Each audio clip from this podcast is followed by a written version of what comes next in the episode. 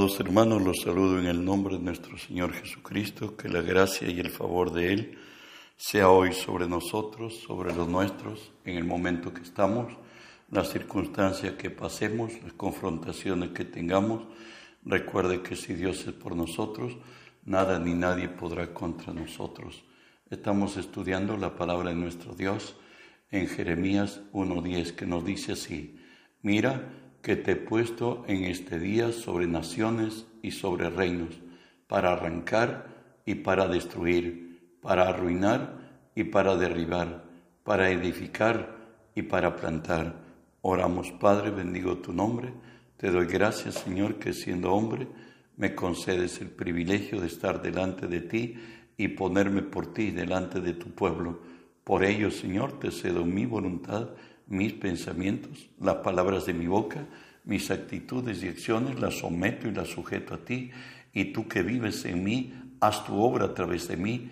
Por tu nombre, Jesús, toma autoridad sobre toda fuerza del reino del mal que se haya filtrado en este lugar, Señor Dios, o al lugar a donde esta señal alcance, Señor, por tu nombre ordeno que se aparten de nosotros, que huyan de nosotros en el nombre de Jesús y en el nombre de Jesús, Dios Espíritu Santo, permíteme decirte, bienvenido Espíritu Santo, hoy unge mis labios con tu poder, pon tus palabras en mi boca, unge los oídos de mis hermanos, que tu palabra se quede en nosotros. Háblanos, buen Dios, en el nombre de Jesús. Amén. Bueno, hermanos, Estamos estudiando esta serie que hemos titulado Replantearlo todo. Hoy estamos, seguimos estudiando, edificando sobre la roca. Y hoy estamos explícitamente estudiando la fuerza de la oración. ¿Sabes qué? ¿Cuál es el propósito de la oración? ¿Conoces tú? que el Dios Todopoderoso obre sobre nuestras circunstancias. Por cierto, esto lo esperamos en sumisión, en sujeción y en obediencia. Orar es unirnos a Dios y ser uno con Él, contemplar su gloria, experimentar su amor, su gracia, su compasión, su misericordia y su gran poder obrando en nosotros y a través de nosotros. David anticipó nuestra era y él podía decir en el Salmo 63, 8, mi alma está pegada a ti, tu diestra me ha sostenido. Ya en el Nuevo Testamento, el apóstol Pablo habla de la oración en Romanos 8, 26, 27, que es muy importante tener en cuenta porque tenemos que ir a la oración, pero bajo la guía del Espíritu Santo. Y nos dice así, de igual manera, el Espíritu nos ayuda en nuestra debilidad, pues ¿qué hemos de pedir como conviene? No lo sabemos, pero el Espíritu mismo intercede por nosotros con gemidos indecibles, mas el que escudriña los corazones sabe cuál es la intención del Espíritu, porque conforme a la voluntad de Dios, intercede por los santos. Nunca hagas en tu razón, pide al Espíritu de Dios que Él lo haga. El Espíritu es un caballero, el Espíritu Santo, estoy hablando de Él, es un caballero, si no lo invitas, no va a venir. Él no se introduce en nuestra vida a no ser que Él sea el invitado. Avanzamos. La oración es la más sublime y más alta de las fuerzas del reino de las cuales estamos hablando, porque es el ente, el nexo entre lo divino y lo humano, entre el creador y la criatura, enlazados mutuamente, el instructor y el discípulo, donde se cumple la, la relación de sujeción, de sumisión y de obediencia de la criatura ante su creador. Como lo va a decir la actitud del creyente delante de Dios, lo veremos. Salmo 63, del 1 al 3. David nos lo dice así, Dios, Dios mío eres tú, de madrugada te buscaré, mi alma tiene sed de ti, Mi carne te anhela en tierra seca y árida, donde no hay aguas, para ver tu poder y tu gloria, así como te he mirado en el santuario, porque mejor es tu misericordia que la vida. Mis labios te alabarán. Aleluya. Salmo 63 también David lo dice el 7 y el 8, porque ha sido mi socorro y así en la sombra de tus alas me regocijaré. Está mi alma apegada a ti, tu diestra me ha sostenido. En el Salmo 143 del 8 al 10 nos habla el salmista de propia experiencia. Él le dice a su Señor, que es el nuestro también, hazme oír por la mañana tu misericordia, porque en ti he confiado. Hazme saber el camino por donde ande, porque a ti he elevado mi alma. Líbrame de mis enemigos, oh Jehová. En ti me refugio. Enséñame a hacer tu voluntad, porque tú eres mi Dios. Tu buen espíritu me guíe a tienda de rectitud ¿Sabes? Es el clamor del siervo a su amo. Hazme oír por la mañana tu misericordia. Líbrame de mis enemigos, oh Jehová. En ti me refugio. Enséñame a hacer tu voluntad, porque tú eres mi Dios. La actitud de Dios frente a su pueblo, a los que esperan en Él, él nos exhorta como padre a sus hijos. Lo dice así Isaías 48, 17 al 19. Así ha dicho Jehová, Redentor tuyo, el Santo de Israel. Yo soy Jehová, Dios tuyo, que te enseña provechosamente, que te encamina por el camino que debes seguir. Oh, si hubieras atendido a mis mandamientos, fuera entonces tu paz como un río y tu justicia como las ondas del mar, fuera como la arena tu descendencia, y los renuevos de tus entrañas como los granos de arena. Nunca su nombre será cortado ni raído de mi presencia. Bajo la guía del Espíritu Santo haremos lo recto, lo justo, lo bueno, lo verdadero, lo que agrada a Dios y glorifica su nombre. Jeremías 7, 23 y 24, Dios habla de lo que no hizo Israel, su pueblo, y por eso fue en cautiverio. Dice así, mas esto les mandé, diciendo, escuchad mi voz, y seré a vosotros por Dios, y vosotros me seréis por pueblo. Andad en todo camino que os mandé, para que os vaya bien. Y no oyeron, ni inclinaron su oído antes caminaron en sus propios consejos, en la dureza de su corazón malvado, y fueron hacia atrás y no hacia adelante. ¿Sabe qué? Al orar hay una relación evidente de sujeción y de obediencia del siervo, como lo dice Salmo 18, 30 al 34. En cuanto a Dios, perfecto es su camino. Acrisolada es la palabra de Jehová. Escudo es a los que en él esperan. Porque, ¿quién es Dios sino solo Jehová? ¿Y qué roca hay fuera de nuestro Dios? Dios es el que me ciñe de poder y quien hace perfecto mi camino, quien hace mis pies como de siervas y me hace estar firme sobre mis alturas quien adiestra mis manos para la batalla, para entesar con mis brazos el arco de bronce. El ser guiado por el Espíritu de Dios, Él va a establecernos, Él va a obrar a través de nosotros, como nos dice la palabra, Él es el que me ciñe de poder, que hace perfecto mi camino, que maestro como Él, que hace mis pies como de siervas, me dará fortaleza me hace estar firme en mis alturas. No me dará sorocha haber alcanzado un hombre grande haber alcanzado una posesión social, eh, qué sé yo, haya alcanzado ser cabeza y no cola. Siempre seré siervo de Cristo y siempre Él será el primero en mi vida. Eso es lo que nos dice Dios. Y el hijo de David, Salomón, escribe en Proverbios 8, yo amo a los que me aman, es lo que dice Dios, y me hallan los que temprano me buscan. Las riquezas y la honra están conmigo, riquezas duraderas y justicia. Mejor es mi fruto que el oro, y que el oro refinado, y mi rédito mejor que la plata escogida.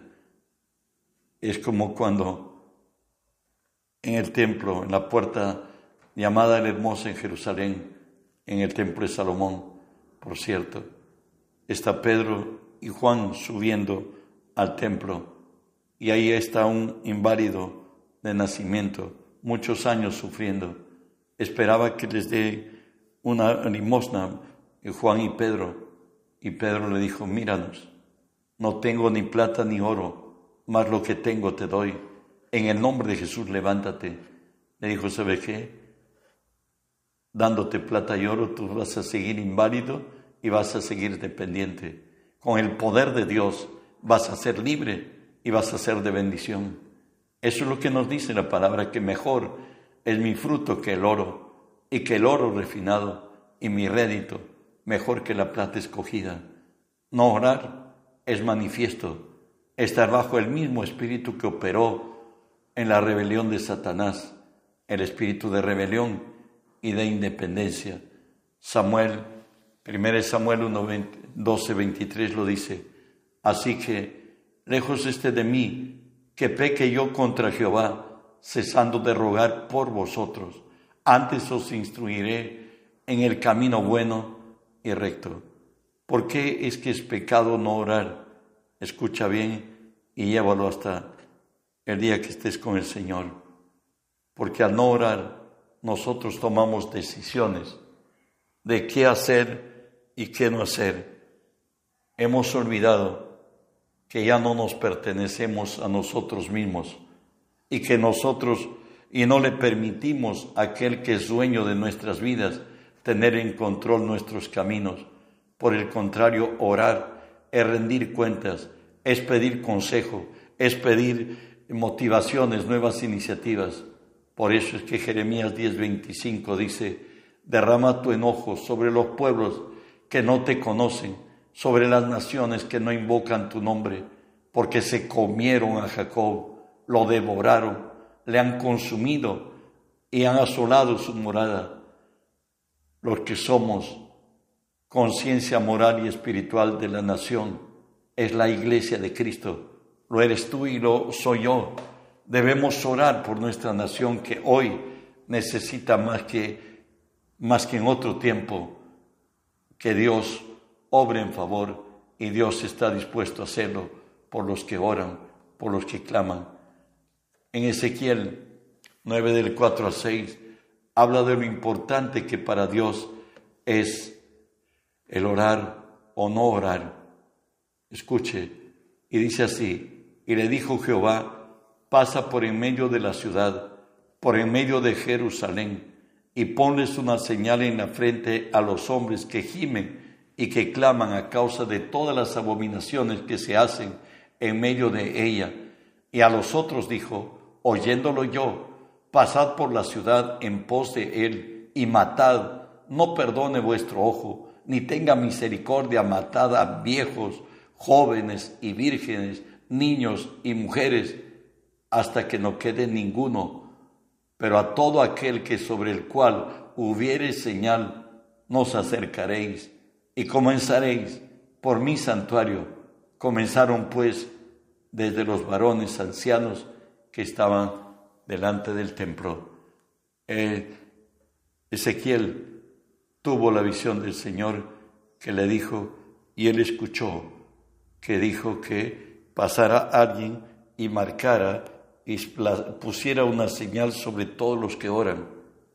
Pero también le dijo sobre los que no oran, que no tienen la señal de ser orantes, que se les pasen por la ciudad en pos de él y matad. No perdone vuestro ojo, ni tengáis misericordia.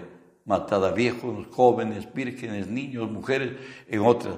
Todos debemos orar y en toda etapa de nuestra vida debemos hacerlo, porque si no, problemas existen en nuestra vida, cuanto más en este tiempo de pandemia que hemos pasado, que hemos visto que para todos, en toda posesión social, en toda etapa de la vida, anciano, niño, joven, finalmente arrasó y llevó a muchos a la eternidad.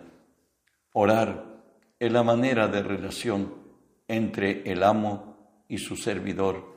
1 Corintios 4 nos dice, así que ténganos los hombres por servidores de Cristo y administradores de los misterios de Dios.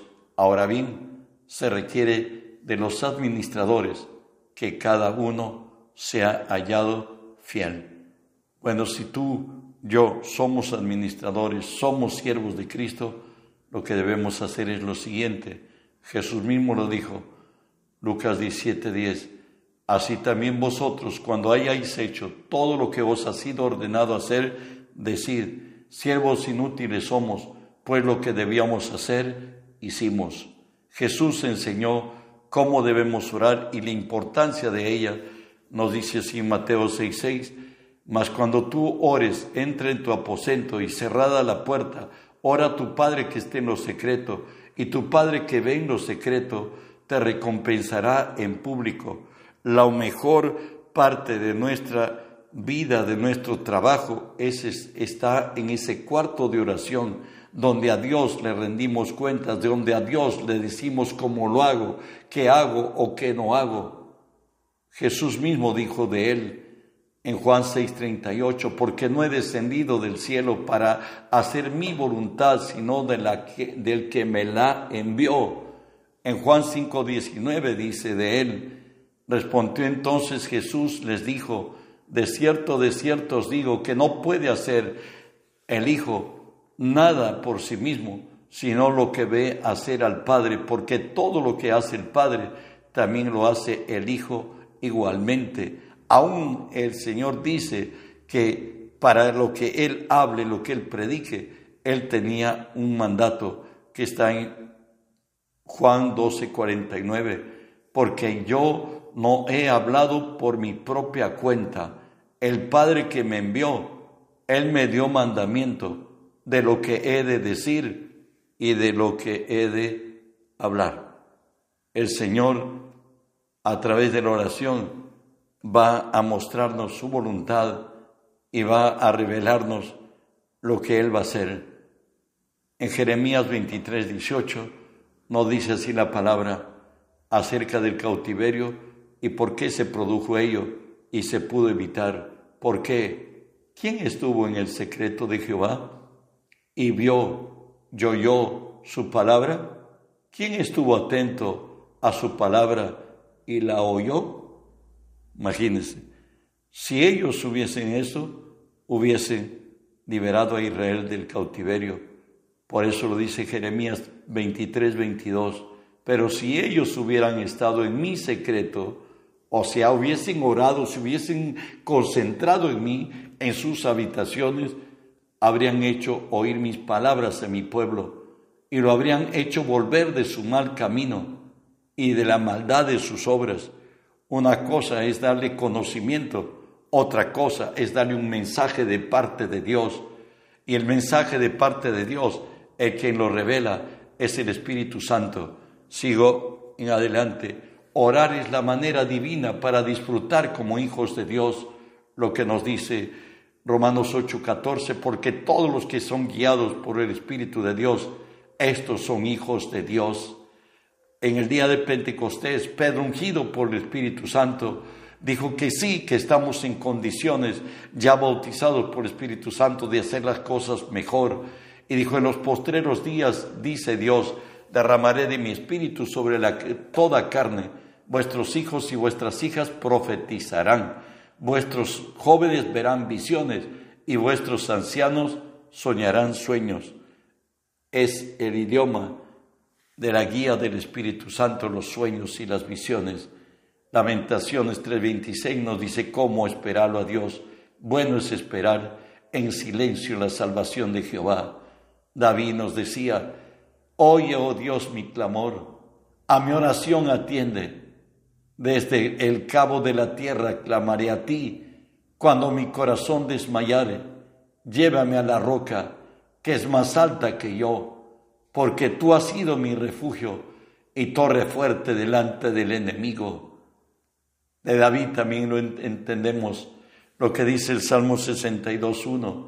En Dios solamente está callada mi alma, del bien en mi salvación.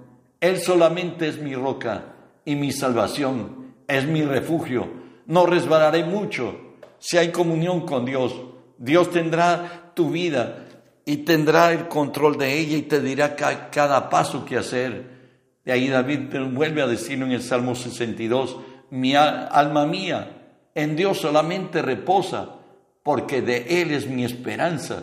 Y en el verso 8 termina diciéndonos, esperad en Él todo tiempo, oh pueblos, derramar delante de Él vuestro corazón.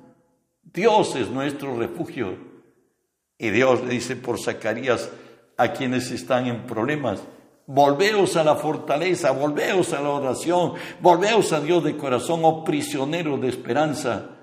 Hoy os anuncio que os restauraré al doble. Dios hará maravillas con los que oran, con los que claman, con los que gimen. Dios escucha la oración de su pueblo. Sus ojos están atentos sobre nosotros y sus oídos a nuestras oraciones. Que la gracia de Dios sea sobre ti. Reenvíe el mensaje para que otros conozcan y crean y obren conforme a la palabra en el nombre de Jesús.